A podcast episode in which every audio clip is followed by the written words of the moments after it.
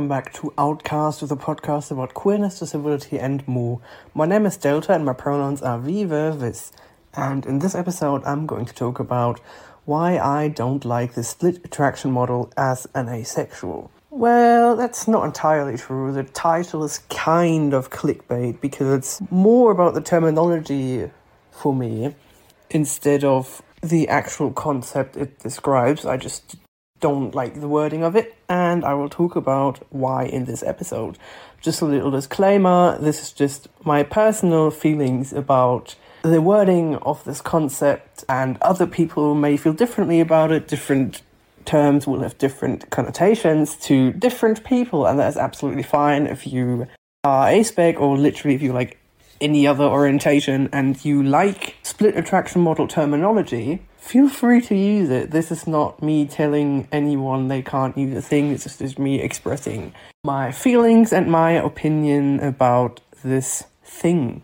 So, on a really basic level, I already disidentify with the term split attraction model because I disidentify with the concept of attraction itself. None of my orientation is really defined by attraction. I don't entirely understand attraction. I use the concept of affinity and interest. So that's already a really basic reason as to why I don't like this term.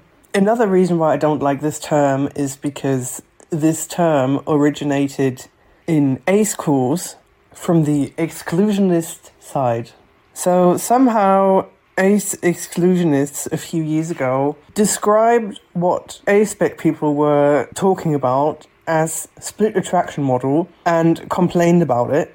You know, they essentially created this term to mock us and complain about us and how we label our orientations. And somehow most aspec people have decided that this is a good term, even though this term comes from people who want us gone. Which, I don't know, everyone can use whatever term they like, but it's kind of weird, and it doesn't mean that aspec exclusionists have created the concept of different types of attraction. They just created the term split attraction model. The concept of different orientations is actually really old and has been studied in the late 1800s, I think where someone actually studied men who were straight in one way but gay in a different way. So the idea is actually really old, even older than this study. And people talking about it is also much, much older than the term split attraction model. And another reason why I don't like it is because there's different definitions of split attraction model. There's pretty much two definitions, one of them being that that attraction is split between sexual and romantic attraction, or just that sexual and romantic attraction are experienced as split. I find this definition incredibly reductive because sexual and romantic attraction and orientation are again portrayed as the default, and for some reason, in this definition, other types of orientation and attraction, like sensual, alterous, platonic, even queer platonic, they all don't really count as real attractions, even though a lot of people do experience them, but somehow they don't count into the split attraction model based on this definition, which is very, very weird because it creates yet another hierarchy in which non roles, so non romantic sexual orient, are put below sexual and romantic ones. And another definition of split attraction model is just experiencing attraction as a whole, just as split. And I also to kind of take issue with this phrasing because I don't know, like both phrasings imply that attraction normally is one congruent thing and ours is split. And to me, that feels as if our different types of orientations are not whole on their own because they've been split off from a bigger thing. For example, if someone says, like, oh, split attraction model means romantic and sexual attraction are split, that would imply that someone who's both biromantic and bisexual, or probably they would just use the term bisexual, is normal and whole and they have a whole orientation, but someone who is, for example, bisexual and aromantic is split in a way and I don't know, I guess the romantic orientation is split off from the sexual because sexual is very, very often the default. And it's just weird to me. Like, none of my other orientations are split off from romantic or sexual.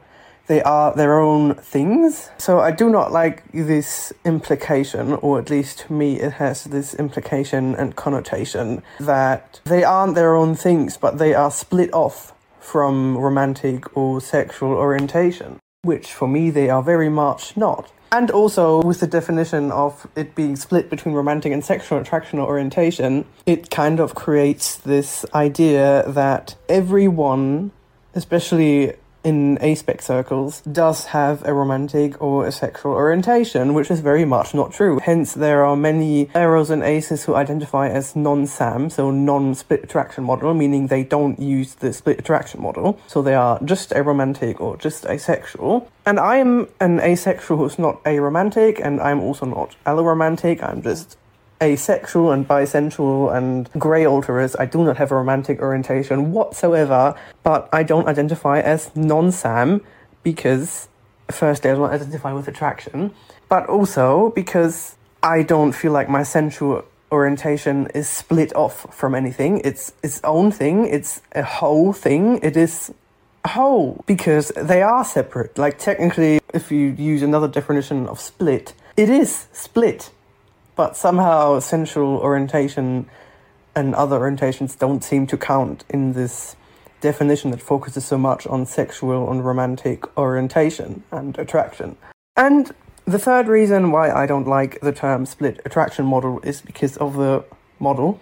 Because that term is the reason that people say, like, oh, do you use the split attraction model? Because somehow how we see our orientation isn't who we are, it's a thing that we use, and I am not using a thing to describe my orientation. I am just bisensual, grey, alterous, and asexual. That is me. I am not using a model. I am those things. I don't use those things. It's the same thing when people say, like, oh, people who use xenogenders instead of people who are xenogender.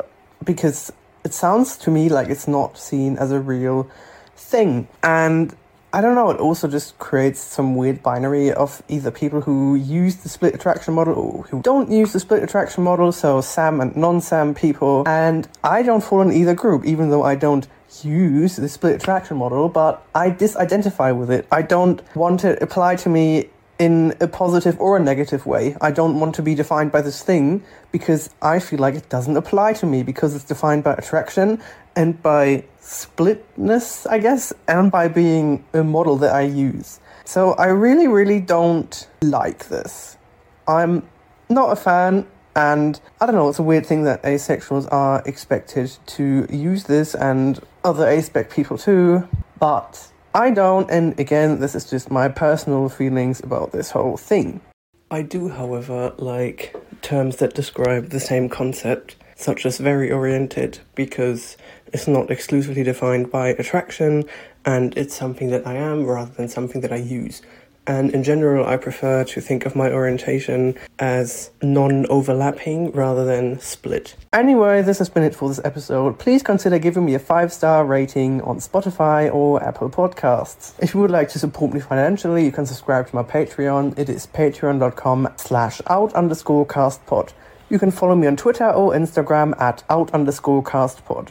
You can now ask me anonymous questions on NGL. The link for that will be in the description. If you would like to be featured on this podcast, you can send me a voice message, and the link for that will be in the description too. If you like this episode, please consider sharing it with a friend or on social media. Thank you so much for listening, and until next time, stay safe.